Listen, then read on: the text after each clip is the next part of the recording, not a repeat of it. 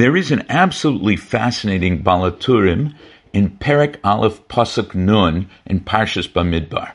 The Pasuk says, V'ata hafke halavim al mishkan ha'edus v'al kol kelav, and you appoint the Levium on the Mishkan and all its kalim, v'al kol lo, and everything that it has. Hema yisuas mishkan, they will carry the Mishkan, v'eskol kelav, and all its kalim.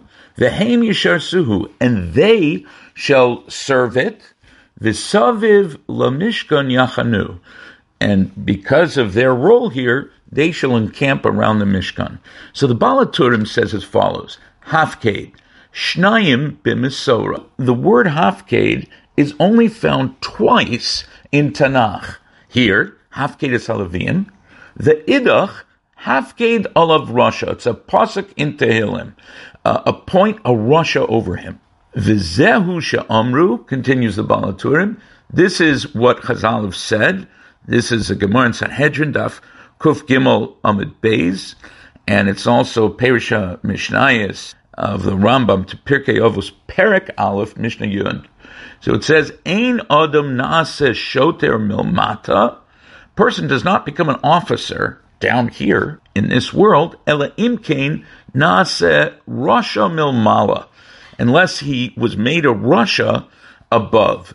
V'zehu hafke de salavim, and this is what it means, appoint the Levium. Shinasu shotrim, they became officers, hafke olav rasha, appoint over, over him a Russia.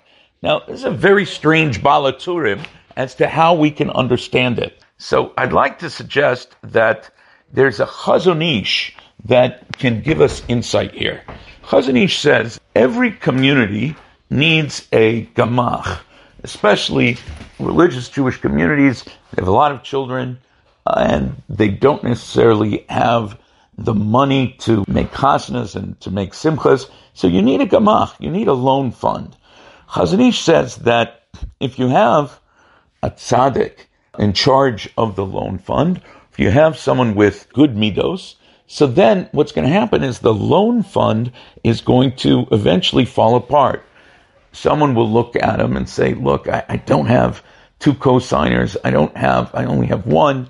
Uh, I don't have any. And the person with good midos will have Rahmanis. And that Rahmanis will end up messing up the Gamach fund. So the Chazon Ish implied and said that the person that needs to be in charge of the Gamach has got to have a slight cruelty streak to him. And that could be his role here. So the same thing here. The Levium are carrying the Mishkan. They're carrying the Mishkan. They have to protect it.